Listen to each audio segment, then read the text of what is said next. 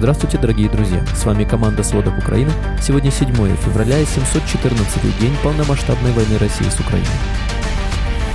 В Украине одобряют новый законопроект по мобилизации, вновь слышатся взрывы, а Жазеп встречает утро в укрытии. В России выделяют 900 миллиардов рублей на проект «Газпрома», объявляют о провале импортозамещения и начинают вербовать в армию школьников. Китайские банки тем временем отказываются работать с Россией, Северная Корея обходит санкции через Южную Осетию, а в Европе думают о создании военного налога для России. Подробнее об этих и других событиях, произошедших сегодня. Сегодня Россия атаковала Киев, Харьков, а также центральные и западные области. В результате ракетного удара по Киеву погибли по меньшей мере 4 человека и 40 получили ранения. В результате атаки повреждены несколько этажей 18-этажного жилого дома, произошел пожар, загорелось здание СТО, сгорело или повреждено около 40 автомобилей. В Николаеве в результате российского ракетного удара несколько человек получили ранения. Одного пострадавшего госпитализировали, но, к сожалению, врачам не удалось спасти его жизнь. В Харькове российские военные нанесли серию ударов по Слободскому району ракетами С-300. Повреждены здания и помещения гражданских предприятий, есть пострадавшие. Две из пяти ракет, выпущенных россиянами сегодня утром по Харькову, оказались северокорейского производства. В Днепропетровской области пострадало два человека. На Львовщине под ракетный удар попал промышленный объект в Драгобыче. Зафиксировано частичное разрушение здания. На площади около 300 квадратных метров разгорелся пожар, который уже потушили. Люди не пострадали. Также ПВО сбили одну ракету в Стрийском районе, жертв и пострадавших нет. Поврежденных объектов тоже.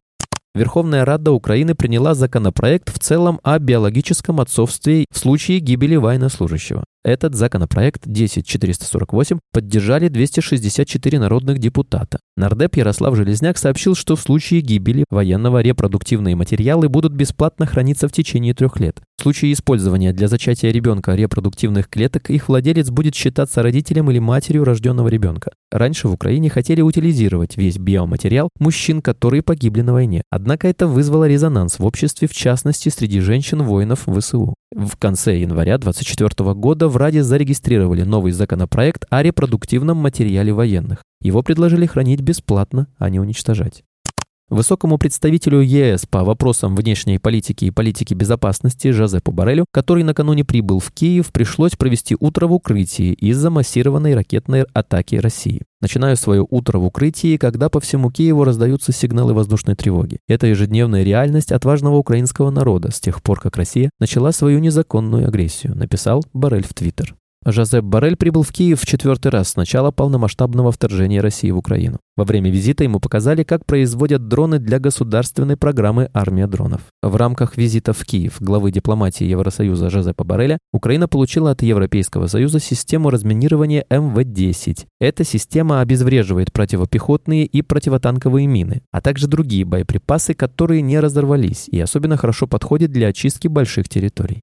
Верховная Рада поддержала в первом чтении правительственный законопроект о мобилизации. В обновленном законопроекте предлагается ввести меры воздействия на уклонистов, которые могут быть применены по решению суда, а также ввести повестки через электронный кабинет призывника, снизить призывной возраст до 25 лет, установить сроки для демобилизации 36 месяцев, ввести добровольную мобилизацию для осужденных и так далее. Кабинет министров в законопроекте о мобилизации предлагает мужчин, которые впервые будут устраиваться на государственную службу, службу принимать только с базовой общевойсковой подготовкой или военной службой. Исключение только те, кого признали непригодными.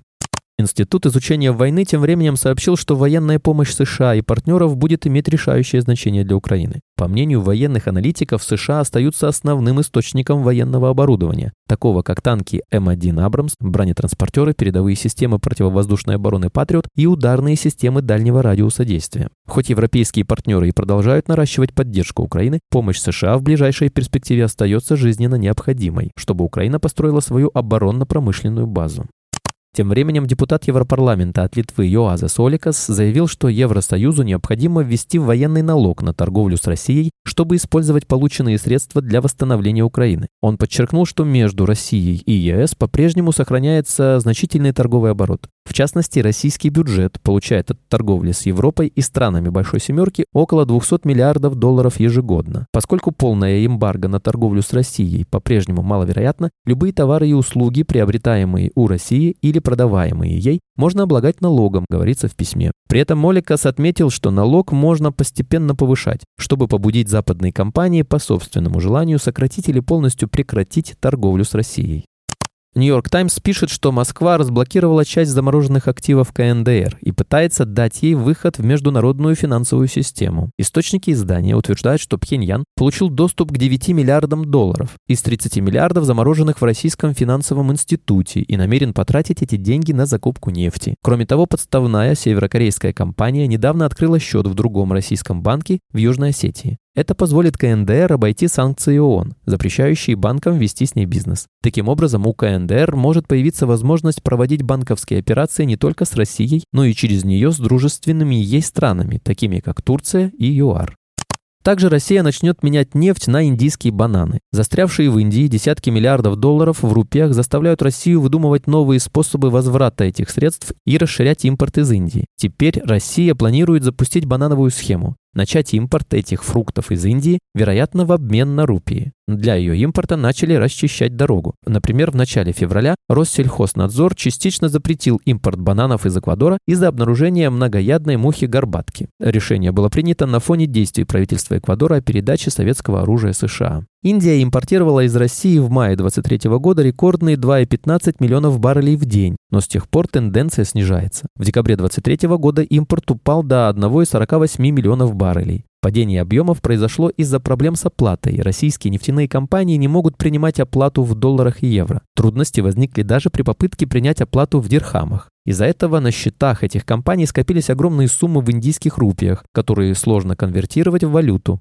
В августе прошлого года в индийских банках хранилось около 39 миллиардов долларов, которые нефтяные компании не могли вернуть в Россию, писал Reuters. Но банановое решение данной проблемы найдено.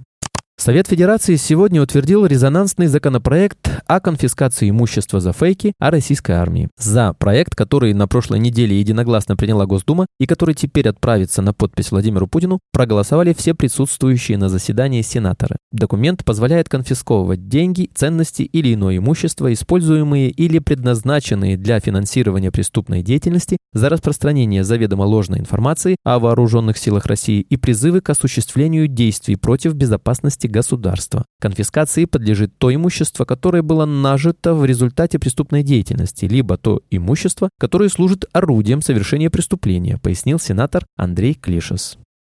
На грани краха крупнейший мегапроект «Газпрома» строительство газоперерабатывающего комплекса под Санкт-Петербургом из-за санкций. Но благо спасение нашлось, обанкротиться проекту не позволит Фонд национального благосостояния. Проект получил из ФНБ 900 миллиардов рублей следует из распоряжения правительства, которое 31 января подписал премьер-министр Мишустин. Оплатить стройку собственными средствами «Газпрому» не по силам. После потери европейского рынка экспорт «Газпрома» в дальние зарубежья обвалился до минимума с 1985 года, лишь 69 миллиардов кубометров в прошлом году. За год, завершившийся 30 июня 2023 года, «Газпром» получил триллион рублей чистого убытка, оказался в состоянии кассового разрыва и был вынужден потратить две трети запасов наличных на счетах. Чтобы залатать баланс компании, власти резко повышают тарифы на газ в России.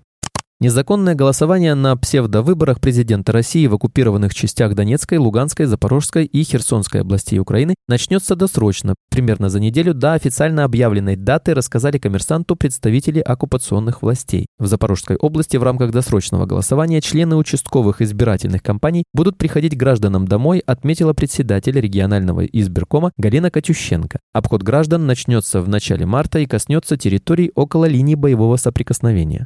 В самопровозглашенной ДНР заявили, что рабочей датой начала досрочного голосования является 10 марта, но возможны изменения в соответствии с оперативной обстановкой. Потенциальное число избирателей на оккупированных территориях составляет 4,39 миллионов человек, следует из статистики Центр избиркома. Выборы президента России назначены на 15-17 марта. Владимир Путин, находящийся у власти с 2000 года, объявил о намерении избираться на пятый срок в начале декабря 2023 года. В случае победы на этих нелегитимных выборах он будет занимать президентский пост до 2030 года. В Кремле уже приготовились к переизбранию основного кандидата.